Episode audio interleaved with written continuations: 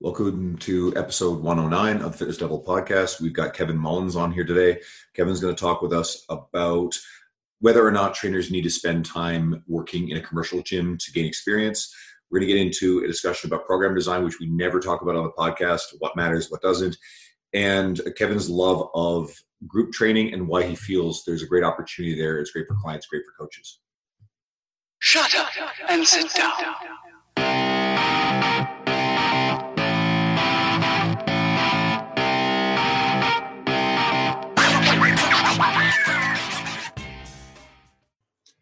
Hi, everyone. Welcome back to our podcast. Uh, we always do this and forget to differentiate our voices. I think regular listeners by now probably know. Uh, I'm Andrew Coates.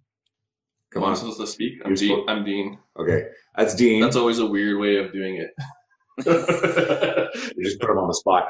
Uh, but yeah, so if you're not used to our voices, then and I, it, I think over the air without seeing who you're who's talking. Sometimes you just don't really get a sense of who's who. I've listened to other podcasts, and sometimes you can't easily differentiate the hosts or associate the names, but you can hear the personality. So anyway, but far more important than us, because we're always here, is uh, Kevin Mullins. We've got him on air today. He's smiling on a, a, TV screen that you guys won't get to see. So when we're preparing for Kevin, um, I was excited to draw upon. He's got a really extensive and very professional experience um, that he's had in the industry, so that's going to be fun he's the director of product development and education for the St. James in Springfield, Virginia. I guess I'll let you explain a little bit more about that. And uh, he's worked in a lot of roles, not limited to personal training and group exercise.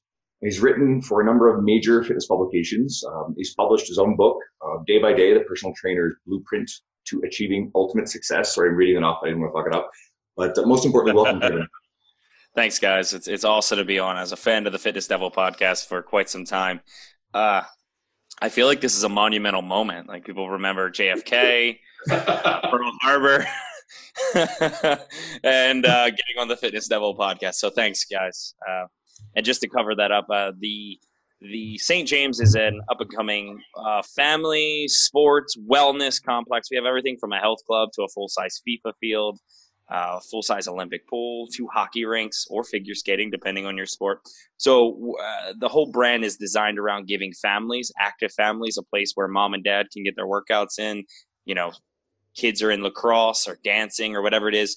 Uh, so we're a 500,000 square foot facility in Virginia uh, with other locations coming online. So they brought me in uh, to take my experience in the fitness industry and as a writer and really streamline when we develop products, whether it's a lacrosse program or upgrading our personal training, uh, streamlining those things so that it, it looks good to the customer and works on the back end.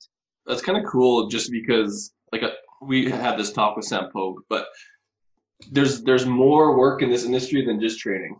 Yes. you know what I mean? Like and I would argue that's the advice I give to young trainers more than anything else is don't think you just have to do sessions. Don't think that the only way you can make money with your passion and your knowledge is to show up at a gym and give hour after hour. Sure, that's the core of it, and we all got to pay our dues. But eventually, you start proving certain things. And in my case, I've always kind of felt like a little bit of a fitness imposter anyway. I love training, I work out, I'm in rather good shape. But I'm not the guy who if I don't get my workout in at 8 p.m., I'm knocking down the walls if I've had a good intellectual day. So I've always come to the industry from a slightly more intellectual perspective.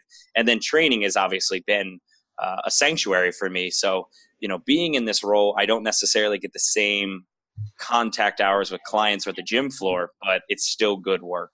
Well, this actually leads into the first thing that we sort of slated to talk about, and I'll sort of go through it. Uh, you know, we've had the emergence of Instagram and, and more online stuff, more boutique options for trainers. Uh, so there's long been an argument that trainers need to spend time working in a commercial gym setting.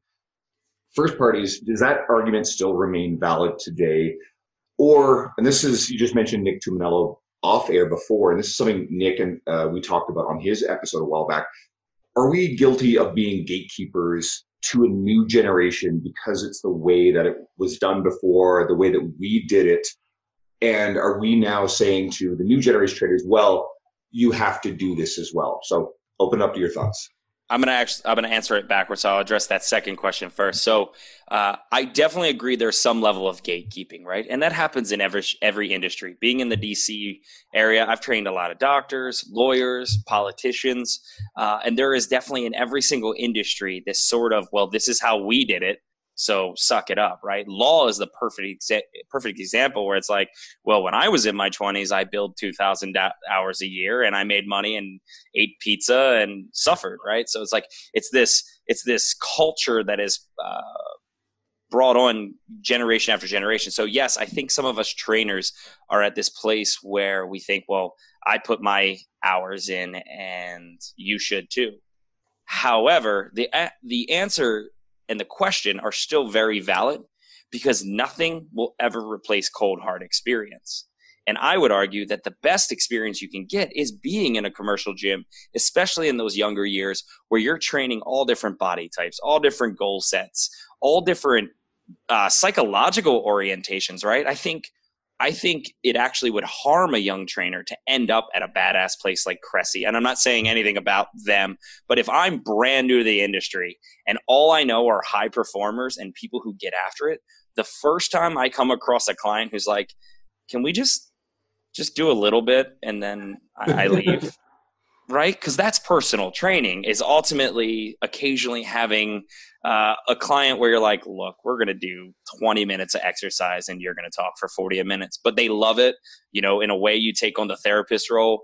And so to get back to the core point, it's it is still valid because you have to get your experience somewhere. And if you can latch on, like I was fortunate to be with Sports Club LA, and then they were bought out by Equinox. I put in a lot of hours, tens of thousands of hours, leading into 20,000 total hours of experience between training, group fitness, and master instruction to where where else was I going to get that level of density and just training clients from 5 a.m. to 9 p.m. day in and day out for eight years? That's insane. In fact, like I, haven't really calculated the math recently, but I, you know, in the space of about nine years, I think I'm somewhere shit. I'm well north of 10,000 hours, but Yeah. and I, I'm a prolific coach in terms of like hours on the floor of clients, but that's an extreme numbers. So Yeah, I mean, and there are people who've done significantly more than me. I, I've known trainers in our region who've done 300, 350 sessions in a given month. Um, you know, obviously there comes a point where you have to question the quality, like how attentive are you actually? But um, for me, I was in that grind season where in my mid 20s, I was single. Um, I just wanted to work. I enjoyed seeing those paychecks when when working at a place like Equinox, you get paid fairly well. I know with Tony Gentilcore's episode, you guys talked about John Goodman's study on how much trainers are earning. Like I, I'm fortunate to say that I'm on that upper end of the spectrum because of the city that I I'm in, Washington D.C. Especially this zip code is is one of the wealthier areas of the nation, and so people are affording a higher price point. And then when you start doing 150 sessions at that price point, it adds up quick. And so then when you see that hit your direct deposit, you're like, well, I can't slow down now. that's that is something I definitely experienced too. Is you get used to making a certain level, and it's it's never quite enough. yeah.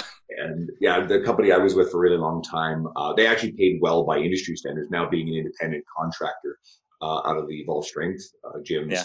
it's even better. But you do get used to that sort of thing. And God, even if you feel like, oh, that quieter month, like five percent, like slower, whatever, you start to mentally freak out a little bit, which is totally ridiculous. Yeah. I totally understand that mindset. He says that, but he like freaks out every month. He like literally thinks his business is collapsing every month. That's- like fine. That's not true, but But you know, part of that is a sign of caring, right? So one of my favorite words in English language is stewardship, which is just to care, right? So it's like you are a steward of your business. And so you notice those deviations. How many trainers out there aren't taking analysis to it and they're worried about putting up the next Instagram post or they're worried about how many followers did I gain today when it's like, no, how many sessions did you train today? Because that's really what's going to pay your bills. This actually brings up a point. I've had a lot of conversations with people in person about. Uh, I don't know if you've read the uh, Nassim Nicholas Taleb book. Oh God, what, am- The, the uh, what is it? it's not anti-fragile. Anti-fragile, Oh, yeah, Anti-Fragile, anti-fragile. yeah. Jesus, slipped my mind for a sec. And he talks about you know the illusion of security and stability with a traditional salary job. where you know oh you're guaranteed and i know a lot of trainers will jump out of the industry at some point because they're looking for something guaranteed Mhm. but i agree with what the book says that we're actually the ones who are more robust and anti-fragile in that if we notice that something our, our business is dipping off by a little bit we can do a lot of things to work at it to compensate for it we can shift gears a lot we can work harder we can promote ourselves and market so if we can't really, outside of some extreme situations like your gym burning down, you can't lose all of your income in one shot the way a layoff can Yeah. happen to someone who has that illusion of security. So I think, especially for trainers who feel stressed about that particular point, you have an enormous amount of control over your outcome just by the efforts you put into it. If you're listening to this podcast, you're probably the type of person who thinks that way. Mhm. And I believe that this is something you can do for a very, very long time. But any business that you own, any chiropractic clinic, anybody who owns anything, a gym, is someone who still has to work at their business month over month, year over year in order to sustain and grow that business. It's not an automatic thing. So getting stressed out because, oh, you're worried about where the next client's going to come from. Uh, guess what? Anybody who's involved in business feels that way. And if you have a salary job with a larger business, well, how many large famous companies have imploded? Uh, God, Blockbuster, Enron, Kodak, and there's a much, much circuit You should brought. I think this is like the second time you brought up Blockbuster. No, I gotta think say I- though, I man, I think got nostalgic real I quick. know, I was like, mentioned nope. Blockbuster. Right? And anybody who was, you know, enjoying their corporate salary with any of these companies, just you know, within the the last months before some of these companies imploded. In some cases, like Enron, it was kind of overnight, or Fannie Mae, Freddie Mac. Whereas a company like Blockbuster was in decline for a long period of time. But the lesson remains the same: is your salary, your six-figure salary, goes to zero rather instantly. In the mm-hmm. case of you know people in companies like Enron, uh, there's no severance. Do you, do you think Blockbuster, like, and this is like a real question because I think it ties in. You think that they knew the landscape enough to know shit's going to collapse and maybe made alterations to their plan? Because like that's what you should do as a trainer. Not to say that like training's going to collapse, but Instagram's here and there's money to Yeah. be made. Like, like what, what at what point do you kind of like, okay, this shit's real? I think Here's the thing. Blockbuster didn't take Netflix seriously, right? So here comes Exactly Netflix. right. Oh, And they're trainers just don't take Instagram seriously. Like a lot of them. yeah, Instagram's actually part of the reason why, or the same progression towards digital photography, why Kodak went under because Yeah. the- Kodak's gone. Yeah, I don't Right. watch the news. Kodak film. But can we can we highlight something here though? Because this is a big belief of mine. Is you, we're having this conversation. We left the fitness industry. We're talking about the failures of other large organizations. I think it's that sort of well-rounded knowledge too that lends itself to being a better trainer. Yeah. Like if all you know is how to teach a perfect push-up or how to coach a perfect squat, like that's cool. But this sort of being able to step out of your industry and see that you know we're a relatively young industry 40 45 years old when we you know obviously we have pictures of people working out in the 1800s but as an industry that is highly profitable it's really only about 40 years old and so it is it is behooves you when you're working in personal training or in fitness as a as an industry to look at other industries and see where they miss the evolution where uh, in the case of Enron, where people were skeezy and, and scammy and got them in legal trouble, um, or you you could even look towards the successes. One of the things I always reference is uh, like the music festival industry, right? Yeah. You can convince hundreds of thousands of people to descend upon a field to, you know, granted, there's some altered states there, but you're effectively telling people to pack in like sardines and pay a premium for it just to hear their favorite music that they can listen to on Spotify or on YouTube, right? And they can even watch videos of them after the fact. I actually went to Tomorrowland this year. It was a lifelong goal of mine to just like check it out A lot in uh, Belgium. in Belgium. Yeah. One one of my clients was there. So was it week one or week two? Week one, it was But you and my he doesn't even- client were in at Tomorrowland at the same time. He doesn't That's even awesome. remember it. He was he was altered. yeah, no, there there are definitely things done there. I lived in a tent. I showered with wet wipes. Um, no, they had real showers, but there was like the wet wipe shower. And then when when it died down and the line wasn't insane, then you'd go shower for real. But nonetheless, I, I just bring up that reference because there is an industry driving people into flow state, right? Getting these people into these places of euphoria and togetherness and whatnot. And as a trainer, one of our goals or any fitness business is to how can you be so entertaining to the point of addictive? And that's how you have that return return business. On one hand, it's delivering results. On the other hand, it's being a person, being an actual human on the other end instead of a machine. And then there's also just having certain flares or, you know, pizzazz, if you will, that keeps people interested and makes you marketable across the broad scope. There's a couple of business concepts that you basically said in there that I'll sort of grab onto a little bit. The first one is being aware of the potential for your industry to be disrupted, which is something I've long been fascinated about. When we look at the personal training industry, I know we've had this conversation with numerous guests where the interpersonal relationship, you just talked about that, that'll never go away. There are probably people as we speak trying to design a perfect app, or it may eventually get to the point where we get into artificial intelligence, uh, certainly other technological aids for coaches. And I know online training has grown a lot. So those things are theoretically threats to our coaching business. But mm-hmm. I tend to look at them as opportunities that might actually help us become better coaches. But you still got to be aware of this kind of stuff. And I'm not saying that, oh, being a pen and paper book trainer, like Chad Landers is someone who talks about this. He still has all the logbooks over, yeah, God, like his entire career. He's been doing it for 27 years. So he's just got these stacks and stacks of books. I use a tablet. I have it all online now. But that stuff is, someone like Chad will never go out of style because he's, I don't think there's anybody better at relationships with their clients and long term uh, focus on that. And that will cut through any disruption, but we still want to be very aware of how our industry is going to change not just the next four or five years, but in the next 15, 20 and beyond. And then the second thing uh, that sort of falls in there is the concept of blue ocean thinking. So if, if anybody doesn't know blue ocean versus red ocean sort of business theory, uh, red ocean would be a bloody, saturated industry, traditional industry, whereas blue ocean would be a, a relatively new, pristine sort of place that you've created something. I think a good example is the Apple uh, iPhone, iPod. We've had cell phones before that, but what they did is they created something new within an existing industry. Starbucks coffee and, and the whole Starbucks experience of drinking coffee mm-hmm. and being able to charge a premium started. It was a blue ocean market when they kind of went into it, and that's why they're the dominant player there. Now yeah. other companies are coming in. So instead of just thinking about diving into the traditional space and being competitive with a saturated market, you can, as a trainer, brand yourself in such a way that you're creating a a slightly new or very new or different experience that no one has seen before, or it's not really there in your like town, and that can draw people in because it's better than what is already being offered.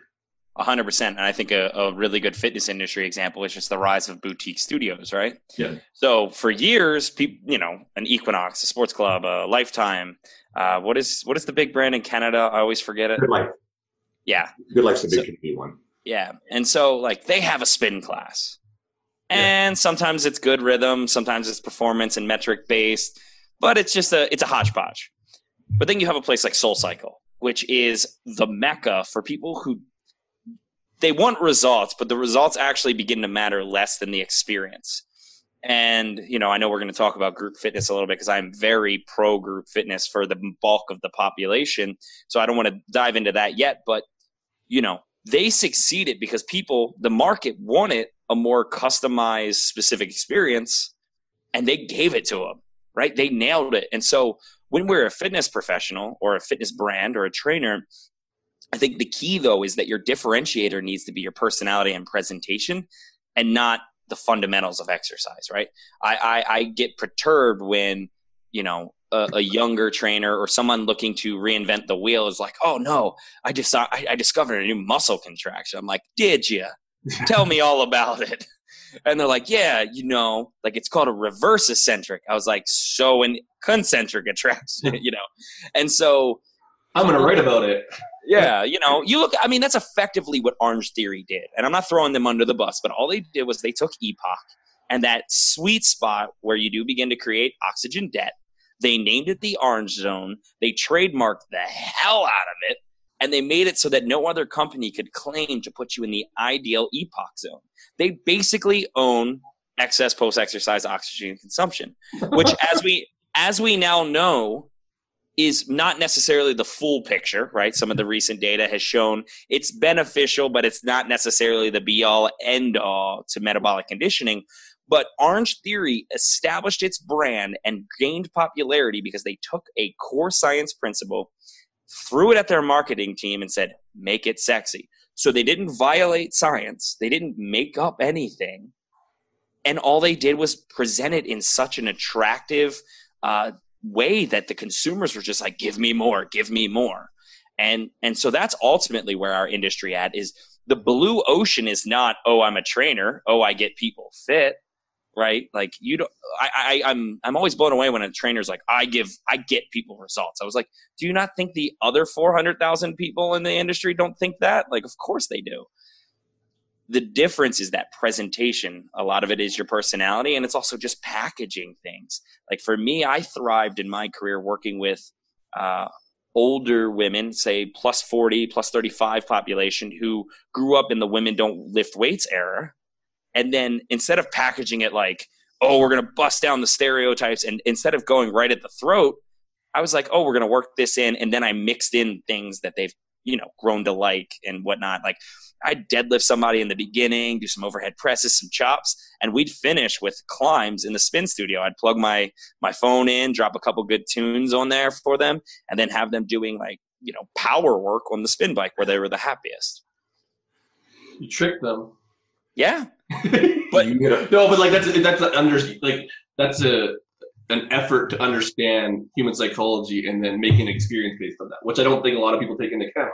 They're like, yeah, fitness, fitness. It's like this strength and physiology. It's like, oh no, it's this, not. This is a good place. Something you said will be a really good place to pivot into our next question.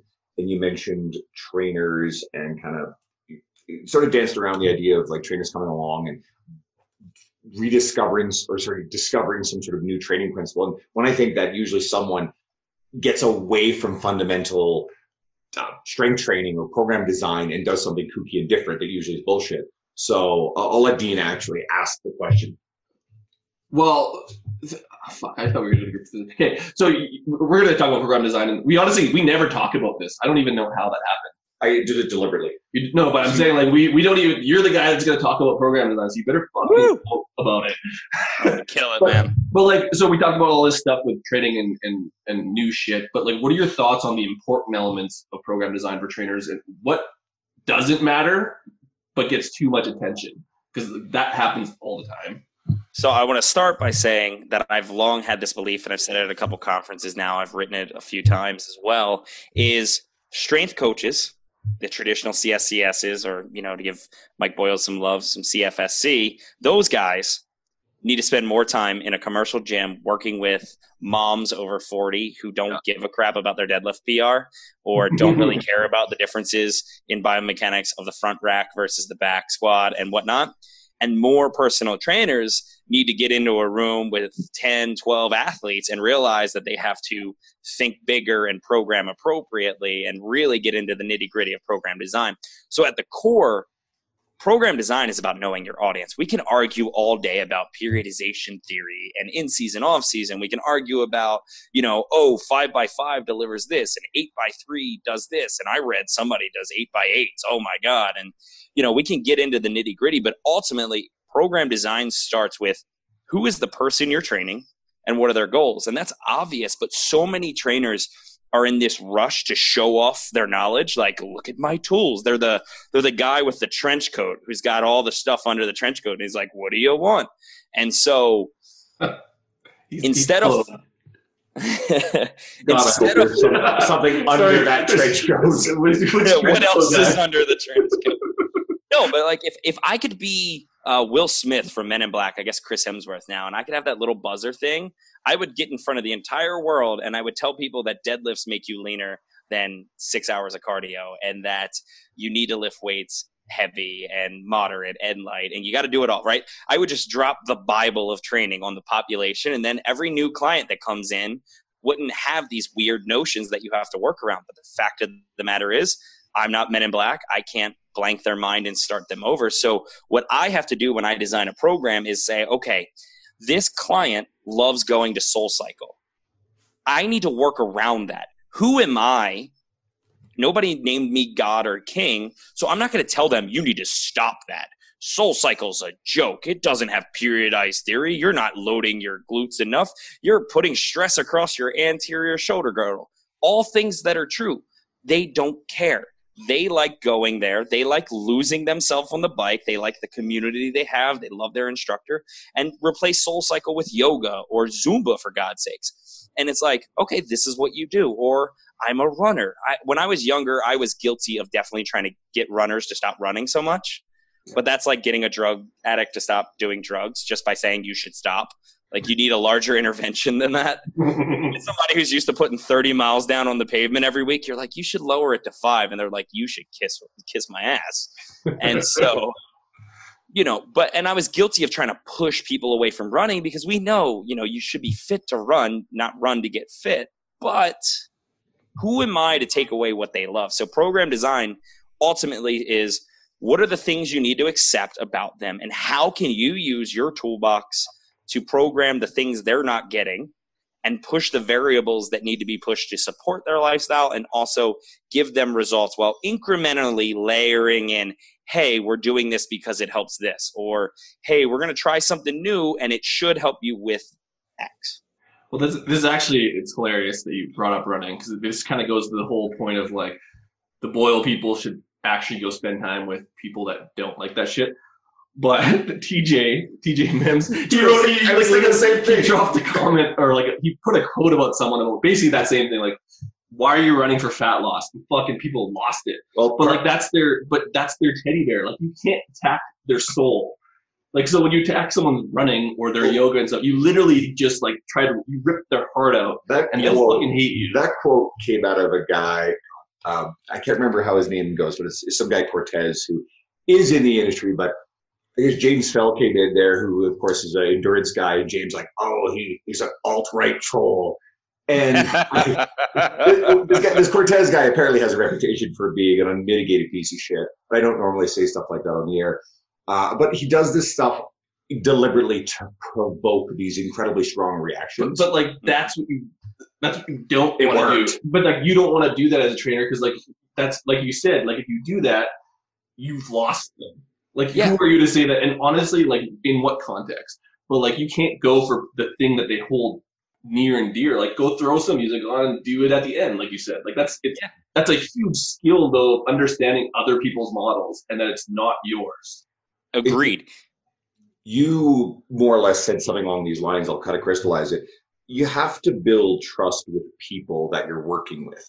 And once you've established that trust over a little while, then you can actually massage them away from problem, potentially problem behaviors or nutritional strategies. I think this one actually applies almost more to Don't, nutrition don't massage. than eh, yeah, don't literally massage. Actually, I'm gonna, don't let me don't let me forget this because I walked into a commercial gym and I saw trainers massaging clients on a table. I'm like, don't know that's, scope of, that's a scope of practice issue right there. yeah Uh, yeah. So yeah.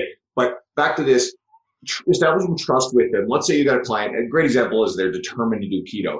If you turn around and say, "Oh, fucking keto is stupid," or let's say they're going to do carnivore diet, and you just go in there with bombast and tell them why it's wrong, I promise you, they're not going to look at you and go, "Oh, thank you so much for clearing that up for me. I, I'm going to stop now." They're going to look at you and they're like, now they're going to feel shitty for what they did because they put effort into trying to learn about this. They feel they're seeking some sort of validation. They want to be attached to.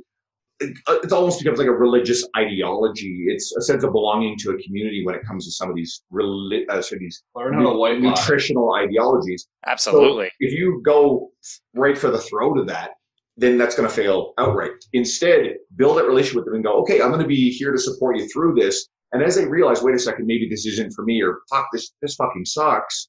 Then you're there going, okay, cool, we tried that. Let's try this, and you can steer them over to something that, well, might simply work for them, or they might like more. Yeah. One thing that drives me nuts is when you get a client or a trainer who's like, "Oh, my clients just don't get me. They don't want to do it. They do it my way." Well, congrats, mother.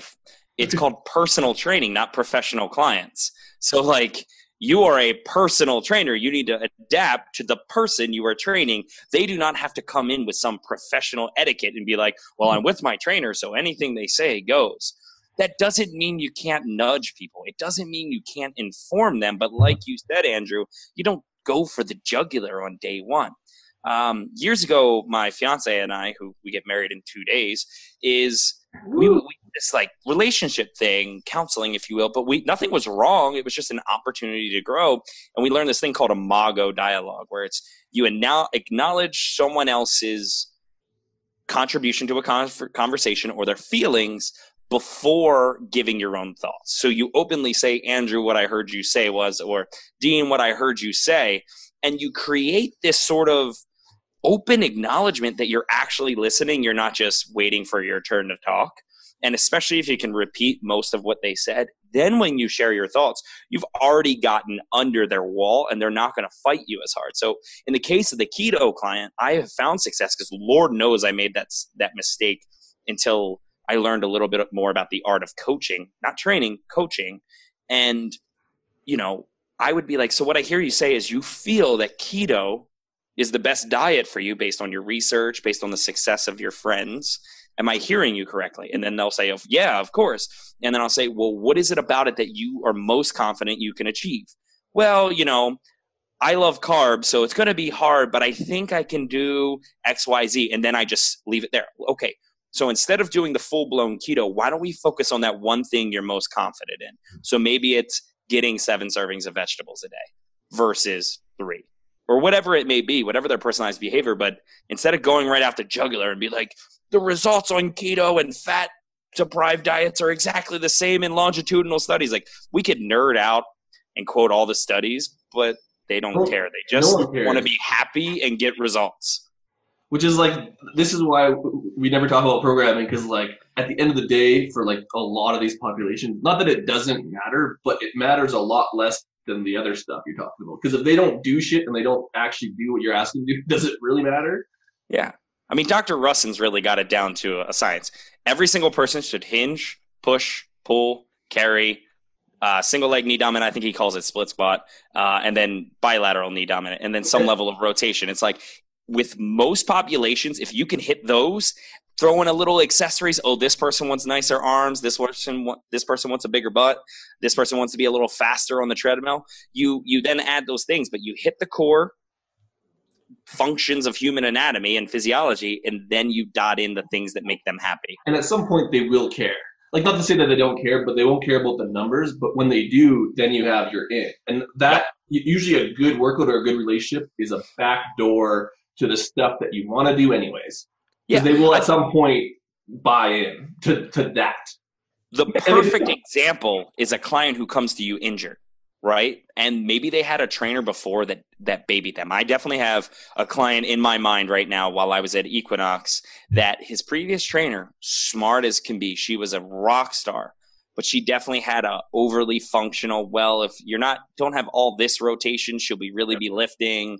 And too granular of an approach. And meanwhile, he's gaining body fat around his midsection. He feels lazy and sluggish. I looked at him. I'm like, yeah, you're definitely still fighting that hip extension a little bit, but we can work on that.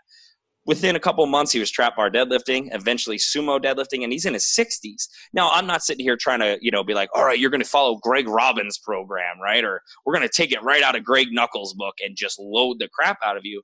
But I took this guy from injured to training hard. But the secret wasn't just the program design, it was okay, he's coming from a place where he's been told he's broken. He's invested thousands in physical therapy. If I tell him on day one, we're going to deadlift, even if I know that deadlifts can be therapeutic, he's going to fight me. He's going to lock up. He's going to have a fear response, and we're not going to get anywhere. So then you start with a bridge and some basic boring corrective work, and you eventually open open them up, just like opening a palate at a restaurant, right? Like you go somewhere, you're like, I've never had this. You try it, you're like, eh, I can Here's do the- this. here's another end of it because we, we totally are highlighting the fact that programming doesn't matter at what point is programming beneficial to let's just say the non-Boyle people just because that's the model we use like at what point is it helpful to the person that's sitting in the commercial gym and that doesn't know all this shit like why should they care because we just basically told them it doesn't fucking matter but like why does it matter I think when your goals get more specific, the program has to get more specific, right? So if you're just that person who's, I want to lose a few pounds, I want to keep up with my kids, I don't want to feel like a, a, a bump on a log anymore, and I'm tired of hurting, we can kind of cover all the bases and all exercise is kind of therapeutic and, and beneficial and corrective in some nature. But if you're like, I really want to see a bigger bench press, or you know, I like that guy over there. He's always deadlifting heavy. I want to do that. Okay, now we got to get into the specifics. You can't expect to make it to Major League Baseball and then you go outside and shoot hoops every day. Like, we need to start getting into the specifics. And I think the secret for a long career in fitness is let the clients breach that conversation with you I mean, this is a quick aside, but it's like even with client homework, I used to be like, "Hey, thanks for signing up. You know, I'm going to take great care of you. Here's your homework on the days you don't see me." And then three weeks later, I'm like, "How are those workouts going that I gave you?" Oh, I haven't done any of them. And you're like, mm-hmm. okay, they're not there yet. They're not ready for that commitment. But now I'll write them when I write their program. I'm like, what are some good off day work? And then I just wait. And then that client's like, hey, you know, like this, it's actually really relevant with this weekend. I'm missing uh, two sessions tomorrow. Hey, what can I do while you're away? I want you to focus on your wedding. What can I do? Awesome. I already had homework for you. I was just waiting for you to ask. I gave it to her. She's like, oh my God, I know all these exercises. I can totally do this. And so it's like, let the client breach when they need more specificity instead of being like, I am the king of deadlifts and thou shalt sumo or else. Just and create fake weddings every weekend. Always fake weddings. This, feel uh, bad. this you mentioned periodization just in passing a little while ago, and I think it's also worth noting this too. And I, I think people come at this with the idea that there are some people come from more the strength conditioning side who work with Gen Pop people. They feel like they have to periodize everybody. And I like to shoot that one down pretty hard. It's good to know a lot about periodization, but when you're dealing with general population clients, periodization is more presented as sort of a sales thing in the commercial gym setting than it actually has anything to do with how you will deal with a client. If you think that clients are going to be 100% adherent, you're nuts. Yep. yeah, that, that, that is actually pretty rare. And if you think that life goes according to a plan or they show up one day, shit, I had a day on, shit, what was it? It was Tuesday. And I think my first client showed up a little late because he had slept his bed is a little too soft. His lower back was all jacked up, and he was having radiating pain down his hamstrings and up to his back. So we did some light stuff, and I put him ready with the physio we have on site, and he felt better. One of my guys didn't show up and let me know because he had twisted his neck, and you know when you pull a trap and you can't turn your Oh, hand, yeah. it sucks to drive. So he'd done that, so he didn't even come in that day.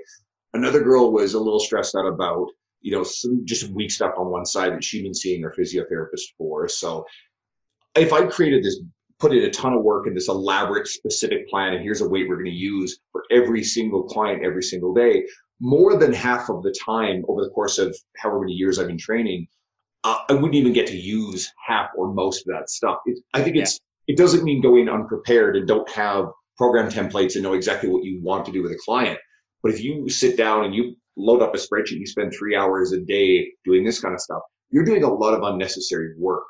Hundred it's a percent. skill to have, but as a trainer, you know, especially if you're a trainer trying to earn a good income and work with more people, help more people, being efficient with what you're doing for these people is really critical too. And I just feel like sometimes trainers spend a lot of time periodizing when they don't fucking need to. And most general population clients will never care about periodization. They just don't even give a shit about it. I think at its core, the one thing a personal trainer who isn't working with a specific population or highly trainable populations with specific goals is your job is to periodize in a way that you don't really bump into the law of accommodation. Mhm. So it's like if you spent eight weeks in that eight to 12 rep range, maybe let's switch it up in terms of load representation in the program. But beyond that, you don't have to overwave periodization or you don't have to overthink it. But really, you just want to make sure that your client doesn't run into both a psychological or physiological wall because they've done the same crap for 14 weeks straight. And that is honestly that is Boyle's. I think in one point of his book, he's like, someone asked me the specifics of why 12 over 15. He's like, I don't know. We just do 10s, then 12s, then 15s, and you just add weight. He's like, it doesn't Yeah. have to be so fucking crazy. He's Yeah. like, we don't overthink it too much either. Yeah, I, I actually I, I'm of the camp and I don't know how many people are in it with me. I don't care about reps because in a training session in a training session that I'm present for, if I'm paying attention and I know your weight ratios and I get your strength mostly mapped out, I want you to land in a range. And it's something that I remember Todd Bumgardner talked about in one of his uh, podcasts, or maybe it was a podcast or a presentation. I can't remember now. But he was like, what's the difference between five, six, and seven? Physiologically speaking, not much. So if I give you a weight and you get seven and it's a clean seven, sweet. If I wanted you closer to five, I'll add weight on the next set. But living on this like specific hard number of like the only way you're going to get results is if you do 12 it's like there's no data to support 8 10 12 Um, I agree with what you're saying about rep ranges. It's funny because like I put up a post yesterday. and Well, counting I- reps. I think some people misinterpreted what I was saying, and, and one guy got in there, and I mean, I've never interacted with him before, and he's just blunt and direct and negative, and I'm just like, this is not constructive. But I kind of shot down the fact that, you know what, you've never contributed anything positive on my page. I didn't even know we were friends. I don't even really know who he is. And then he just comes in that, and. I'm like, what the fuck? It's not like It's my pseudo. that's a that's a pet peeve of mine actually. Is you haven't gone in and i- interacted constructively, consistently, and participated in conversation. You don't exactly have the right, or it shows that you're kind of a shithead. That uh, if you just go in and like jump in on something negative, and I've I've seen that with a few people. But no, I, I agree with you. Is I think rep ranges are what you're targeting. The specifics of that post was I every once in a while some trainer that I know will usually come in and say, "Well, I don't count reps because you know, the client has to count the reps because I'm busy doing this and this and this and this. I'm watching your form It's and like, blah." shut the fuck up. It's like, no, I, I I had this conversation with a client recently. She doesn't count reps. I want to know what the rep range of clients in for the reasons we talked about. But I think, especially the message we're sending to newer up and coming trainers is, you know what, trainers, you guys can count your reps just fine. Know where your rep range is with your client and do all these other things. You're being fucking lazy and you're making excuses for it. And that is what I'm calling. I'm in, I'm in his camp. I just I do density training. Like fucking Yeah. set a timer and then like we do these things. And I just had this conversation with my groups. My group yesterday was like, like oh we're oh I end up doing more weight. Like why are we doing it this way? I'm like because it all regulates itself. The days you feel good, they Yeah. end up doing way more. I'm just looking for a certain intensity. Like obviously I have a, a set range, but it doesn't matter. And when you have time, it literally doesn't matter because the people who don't work hard end up working more, and the people who work hard just work hard. Well, that applies to and, and then they self limit too because They then self, they it's, it's self-regulating. Yeah, they like and the, they limit themselves, and the people that literally sandbag it just end up doing more. It's the best thing ever. Well, from a, a program design perspective, density is really a personal trainer's best friend, right? So Yeah. you, whether you sell 30, 45, 60 minute sessions, you have a fixed amount of time with a client, right? It's not just this, well, we're, we'll, we're done when we're done. And so if it's like, okay, the average client is two or three minutes late, they got to warm up a little bit. So, okay, I'm down. If I have a 60 minute session, I'm down to 50. And I'm going to want to bring them down a little at the end. So I got like 45 minutes of sweet spot. So well, what can I periodization isn't your friend. Like so, Yeah. so like because like you gotta do four sets at eighty-seven percent. Like like you said, in that set of time, it ain't fucking happening. No, it's not. Like it's not, and especially And because they're like, I have to hit this weight, so they got to be prepared and all this stuff. It ends up taking thirty minutes to do one set. Yeah, and and uh, one of my pet peeves in a commercial gym is when you see somebody who's super into powerlifting and like more power to them. Yeah. I'm definitely I, I- I'm a decently strong guy, but you'll never see me post some weight that you know is impressive.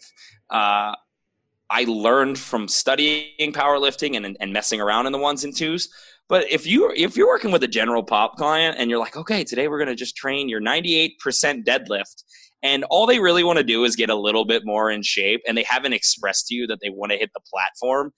You're like, okay, so we are going to foam roll, we're going to deadlift, and then we're going to sit and talk about what you did wrong in your deadlift until you foam roll and then deadlift again. And you're like, that is a horrible use of a paid training session for someone who hasn't expressed an innate desire to live at the peak lifts. We won't even go there because that's a whole fucking podcast about. Oh, I know. About That's, coaches, that is a I'll, I'll. I'll summarize it and we're going to move on. About coaches who are trying to fit the clients to what they like and their biases and their philosophies versus going to where the client is and what they want. All right, next question. You'll be one. Yeah, we, we talked about group fitness. So you're an advocate of group fitness. You already mentioned that for most populations. What are your thoughts behind the benefits for the client and some of the reasons why it's well, it's a great business model for coaches or just an option? I'll start with coaches. So as a personal trainer, not everyone's an extrovert, right? Like, you know, you look at a guy like Tony G, who Tony Gentilcore, who is a self-proclaimed introvert. He'll tell the world. Um, ironically, he's becoming more and more of an extrovert the bigger he gets, but he's still an introvert. But nonetheless, you know, maybe he doesn't flourish with 40 people and music in the background. Maybe not. I've never worked with him directly, but I'm just using him as an example. But if you have an extrovert, extroverted bone in your body and you like music, you like people, and you like controlling a space, group fitness is an awesome business builder. It's a great reputation builder, and it really works as a client funnel, especially when you're in a commercial gym. Uh, I would, if I lost a client or two at Equinox, I would say something at the beginning of my next class, be like, you know, thank you guys for coming. You guys are rock stars. Just so you know, my 8 a.m. on Tuesdays is open if you want to get a little bit more one on one attention. And without fail, you know, maybe not the first time, but within a week, someone would be like, hey, is that 8 a.m. still available? Boom. I didn't have to go bug, bug membership. I didn't have to go walk around the floor for 20 minutes. I already had an audience of 30 to 40 people who like my personality, like my coaching style, mostly like my programming. Maybe they don't know my one on one style of programming, but they like what I do in the group. And so they're already bought in. So if really the sale's already made, all I just got to do is present them the options and show the the TLC that a one on one session has versus 30 people in a room. But the key is because I am an advocate of group fitness, you have to you have to elevate it. When you go into a class and you just see somebody getting burpeed to death, or it's squats followed by lunges, followed by deadlifts, followed by squats, followed by butt lifts, followed by this, and you're just like, oh my God, can you let their legs rest for two seconds?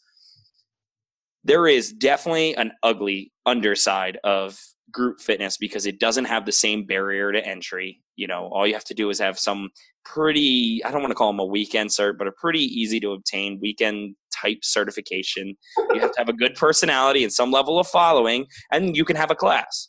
But if you do it right as a personal trainer and you bring in principles from the strength floor, you know, I'd have a group of 40 people doing half kneeling overhead presses or uh, tall kneeling chops, and then they do squat hops, right? So it's like ebbing and flowing between very structural strength and conditioning and the the fun stuff that people come to expect from that environment.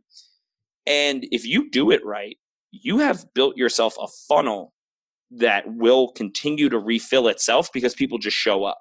And you will always have new leads that could go into your one on one business. I saw some. Uh, it's funny we're talking about group fitness because I was like naive to like what the hell it was because I had this picture in my head of like a gym and like a bunch of like old ladies doing shitty squats. But someone like followed me on Instagram locally, and I went and like looked at her page, and she was doing the the Good Life like group fitness. I'm like, holy shit! Like they're super extroverted. I could not do that. So yeah. I mean, if you have the personality, like you could definitely make them sweet. If that makes yeah, sense, like, exactly what you're saying. You can put strength principles on it, and it's like they just have music and shit. I'm like, oh, that would kind of be fun. Yeah.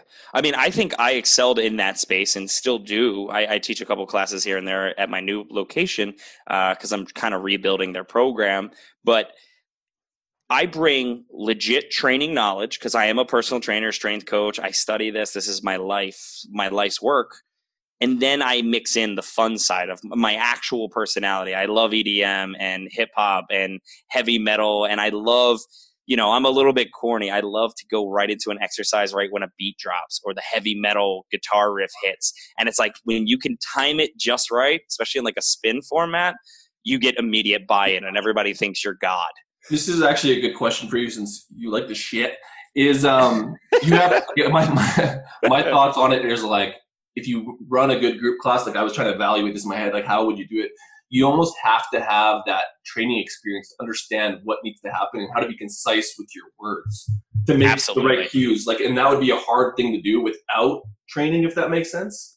Absolutely. You are external cueing out the wazoo because mm. the last thing you want to do is stop the class and be like, guys, this is your adductor complex. I need you to dial in, meaning big toe, pinky toe, heel, turn the floor, right? Like in an ideal world, we could teach them all that. That'd be great. But you got to say something like, fire your inner thighs, close your thigh gap. Or when I wanted them to contract their glutes, I'd say something like, put a Capital One card in your back pocket, squeeze your glutes, what's in your wallet, right? It's, it's resonating images for them. Or I know Dean Somerset had said in one of his blogs, I want you to crack a diamond. with Yeah. your glutes. Is that My- yours, Andrew? My- my- no, no, no, no. my- I just mine love it. We had we had to drop the the inside joke. We hadn't said Dean's name yet, and you did it without us having conjured up. So My- Mine job. is mine No is worries. super inappropriate. Um, don't let It's okay. Bubba the in. Don't let Bubba in in jail. Hey, I, And like it fucking I've, works. I've, I've made jail like jail shower experience references too. So So, funny yeah. I live, story. I live in a pretty progressive city. I can't. I can't do that. I Oh can't. man, funny All right. story. He may have been on the last podcast I did. Um, we were coaching youth basketball, like a clinic. They had like this basketball camp, and um, my business partner and I and another guy were running the strength part. and he used "Don't Let Bubba In" to a bunch of kids from 12 to 16 years old, and there was parents in there, and I was like, my jaw fucking dropped. And then afterwards, I'm like, man, what the fuck? He's like, what's wrong with that? I'm like, because this was in like a school setting, and I'm like, "Are you?" F-? I used to be a teacher. I'm like, "Are you fucking kidding me? Like, you could get sued." Yeah. and it was Yeah. fine, but I we were just like, "Holy fuck, we have to keep him under wraps." Yeah. I mean, when he first said that, it probably got so quiet you could have heard a mouse fart. Like, No, they- they laughed. This is why it was bad. They they got it because they're 12 to 15 year old kids, and they were losing their fucking minds. I'm like. They're gonna tell their parents, like, because they actually know what that means, and they probably are gonna Yeah. use it again for the rest of their lives. And oh my god, yeah. But yeah, I mean, to get back to it, it's just coaching people uh, to get the job done. But then it comes into programming simpler exercises, right? You're usually using dumbbells, gliders, cardio steps, body weight type stuff. So it's, you know, the big thing that I teach other group instructors is never mix intensity and complexity. And so good strength coaches know that, right? I can't ask you to do a heavy lift and also add two or three, you know, a tertiary action to it. But, you know, I would kind of program my class where a very thoughtful warm up, everything from hip 90 90s, world's greatest hip stretch, generalized central nervous system prep, and then all the heavy and complex work is in the first 20 minutes, 15 minutes really. And it's still moving at a group fitness pace, but everything that is heavy and complex happens early and then we do like a little cardio round. Then you do some core, and then you do another cardio round, and then I had something I called the big finish, which was almost always body weight only. Uh, it was the climax. Uh, everybody left drenched. You stop with the euphemisms already? Yeah. Well, I see you guys. See, see, our listeners can't see that I see you and you see me, so I'm playing off y'all's face. But you know, I would just sorry. Dean, Dean just giggled like a schoolgirl on air. That's Uh, the big finish is going off her face, and that's not appropriate. but yeah, so uh, I just get real simple with the exercises, like basic push-ups, basic squats, jumping jacks, you name it, and then we're just driving aerobic metabolism at that point. And people ate it up because they got we were able to hit every nail on the head, and they were happy. Which leads to that first part of your question that I haven't answered yet: is why should so many people do it? And the answer is we shouldn't be striving for perfect as trainers. In an ideal world, like I said, I'd have that men in black thing. I could just be like, you should deadlift more and front squat and definitely do some presses and rows. But they're going to do what they want to do. And so we should never get in a client's way if they want to take a group format. Uh, and ultimately, you know, there is so much data out there on joining communities and how communities can inspire us. And so if you have a person who works out zero days a week, and if they join this group class, even if it isn't bustling with the top end physiology, even if the person teaching it isn't an industry expert, but they're, you know, better than the participant, and they join this community of people who say, Hey, we also walk on Saturdays. Hey, we like to ride bikes or take this spin class on Thursdays. You should join. You take a person who is otherwise afraid of the gym environment and you suddenly give them a safe, community driven space to get engaged and then you layer on just like with the personal training client you don't go right for the jugular. We say okay now that you've accomplished this let's do this. And then it's it's stacking. But i think as trainers we sometimes forget that for better or for worse a lot of this came easy to us. We were athletes before. Not all of us. There were definitely people who had to earn it the hard way. But we were athletes. We were interested in exercise. We enjoy the pain a little bit. We have that slightly sadistic like give me more mentality. Most people don't most people do not want to be uncomfortable. And so if I have a client or I have somebody say, Hey, what do you think of this class? Hey, it's great. It may not do everything you want, but if you think you can go on a regular basis, by all means, you should go. Yeah, it's better than nothing.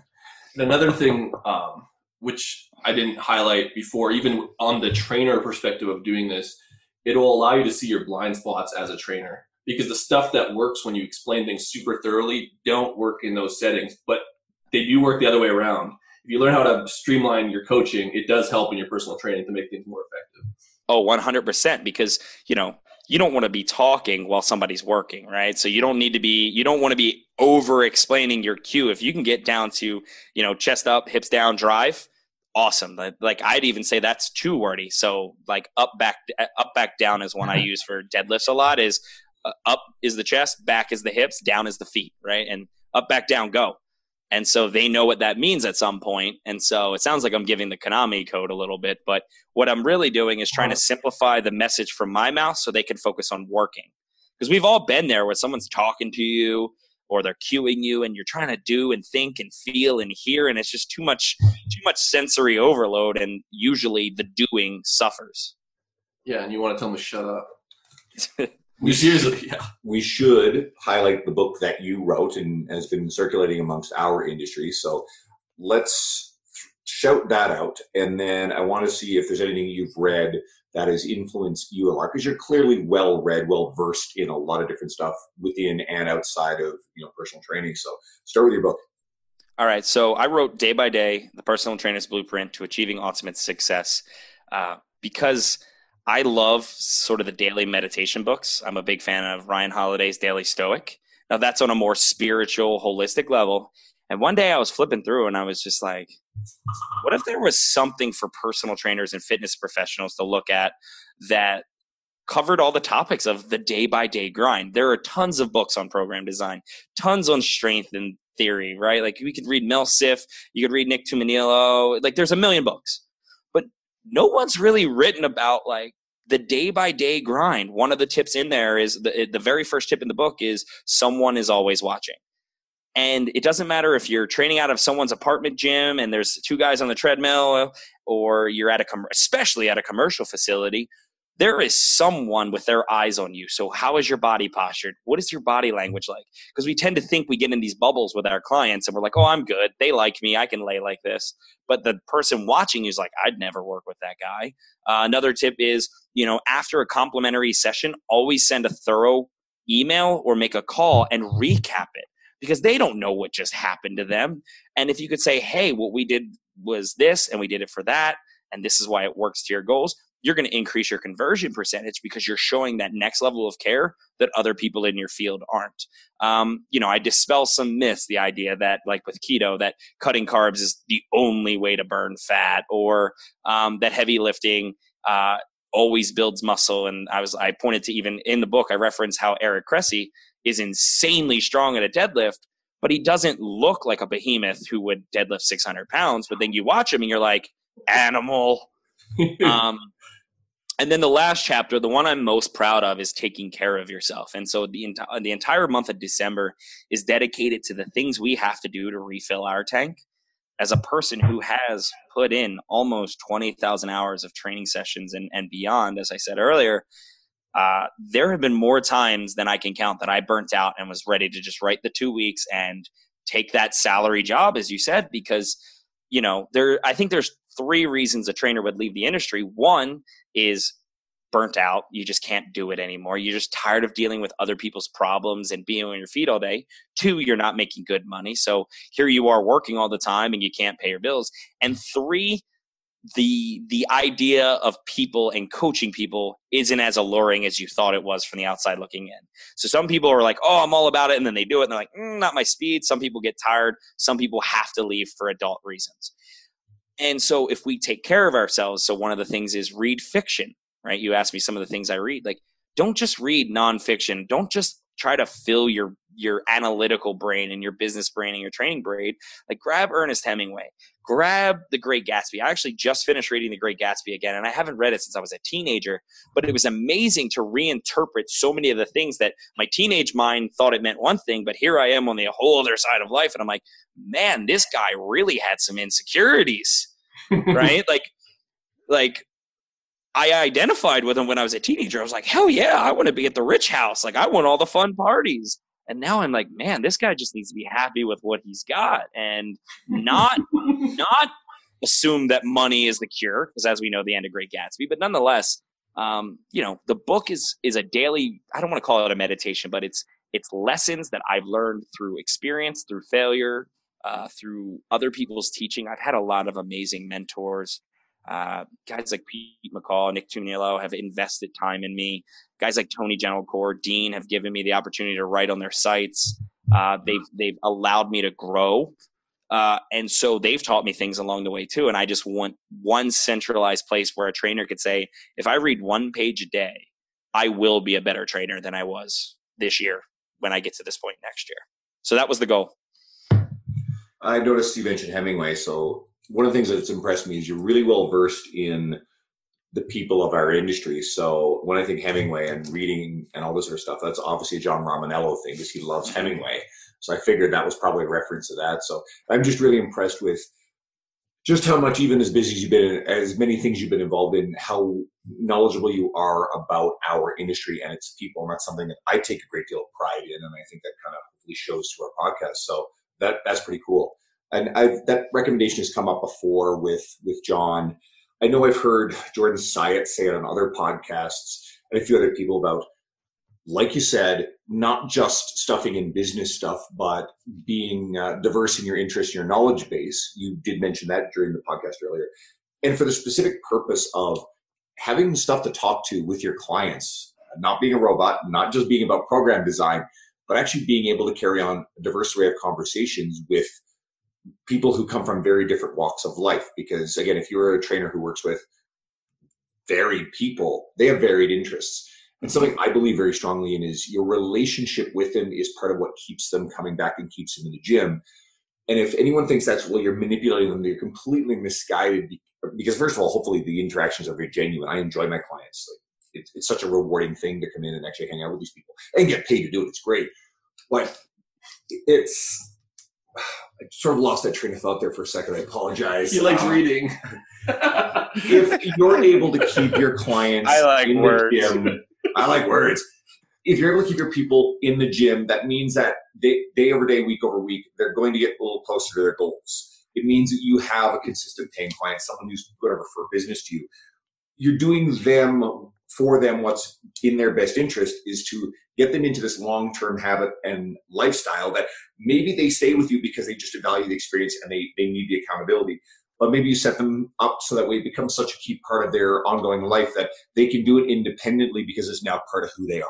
So 100%. your relationship drives that over the long term I think it was John Goodman who said this was people hire the trainer but eventually keep paying for the person, right? Totally. Um, and I had to learn that quickly because being in DC, we're again a affluent market, an educated market. So, you know, I, I'd have some new trainers at Equinox come up to me like, you know, you always have great relationships with your client. I was like, do you read the newspaper?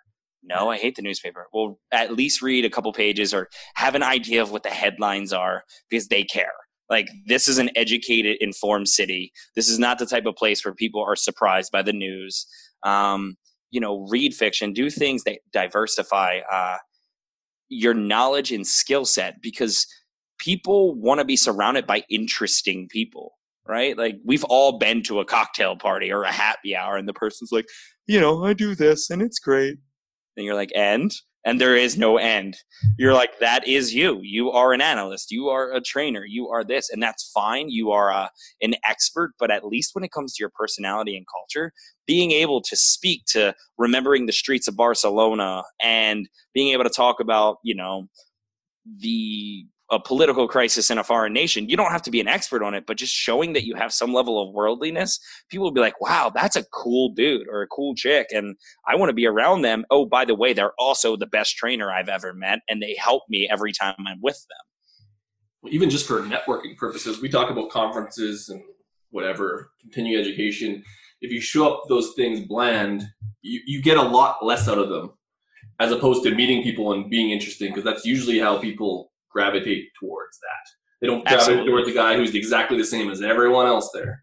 Yeah. And then from the networking perspective, and this happens, you know, on a small scale other places but you know i've helped clients meet each other and then they've forged business deals worth millions where they were working out maybe two hours apart so they never really crossed each other in the locker room. They knew who each other were because they were at big firms or big account places and they had just never been in the same room. And then they'd be like who else do you train here? And i'd say a couple names you train so and so i'd be like why? You want to meet? Oh my god i've been trying to meet him for years. And then i had a breakfast one day. I was like okay i have 8 a.m off he trains at seven, he trains at nine. I'll have breakfast right in the middle. And I introduced them. And by the end, I walked away, went back to the training floor. And within a year, they had a business partnership between their two firms. And so, you know, that's the other that's the other side of being a trainer is just like we can tend to look at our clients and what they can do for us, but also like if you have something in your back pocket, be the key holder. So Andrew, you asked about other books that influence me.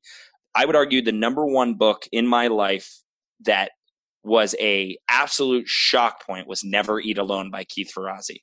Great book. And the idea that networking is not a dirty word and that if you really want to get ahead, do for other people without asking for anything. Always connect, always reach out to people, always keep your network alive and do so much for others that when an opportunity presents itself, you're the first person on their mind. Yeah. So there is a little bit of self-serving in there, and that's okay. You can be for others and for yourself at the same time. And so that book, without a doubt, made me think like, man, I really want to build a network of people who rely on me. Like I've helped clients. I know Dan John talked about this. He's like, you know, if your clients don't have a good dentist, help find them a dentist. You know, like have a veterinarian you trust. Like be that person that if they ask you a question, you can send them on their way, and it's a very positive interaction yeah, I've trained a dentist, my dentist for years. I've sent other clients to him. I've trained my realtor for years. I've sent other clients to her. There's tons of examples of this stuff. So yeah, you can create value in other people's lives. And if you're supporting someone else's business, guess what? They're much more likely to give you referral business and stick around and continue to support you. Plus, you're putting money in their pocket that helps them continue to afford working with you. right? Isn't it amazing how we can get we could we could have a podcast and just argue about periodization program design theory and we could spend six hours but what this hour just really came down to is being a great personal trainer is about being a great person who trains. Yeah. I love that. Not an asshole. Let's leave it at that but we've got to make sure people know where to find you. Yeah what's the, what's the best place to find you? Um, instagram where do you write? So, I'm gonna I'm gonna own it. My Instagram is is is weak sauce right now. My I think my last five posts have been Tomorrowland and my fiance, and maybe one workout. Uh, I'll get back to that. Uh, my website is the best, kevinmullinsfitness.com. I post hyperlinks to anything else I write. Uh, I write a lot for John Goodman on the Personal Trainer Development Center. I have a couple more articles coming out on T Nation over the next couple of months after editing. Um, and I will be presenting at a variety of NSCA conferences, SCW Mania, and then possibly IDEA here on the East Coast. Uh, I'm waiting back to see if I got in. They're, they haven't said yes or no yet.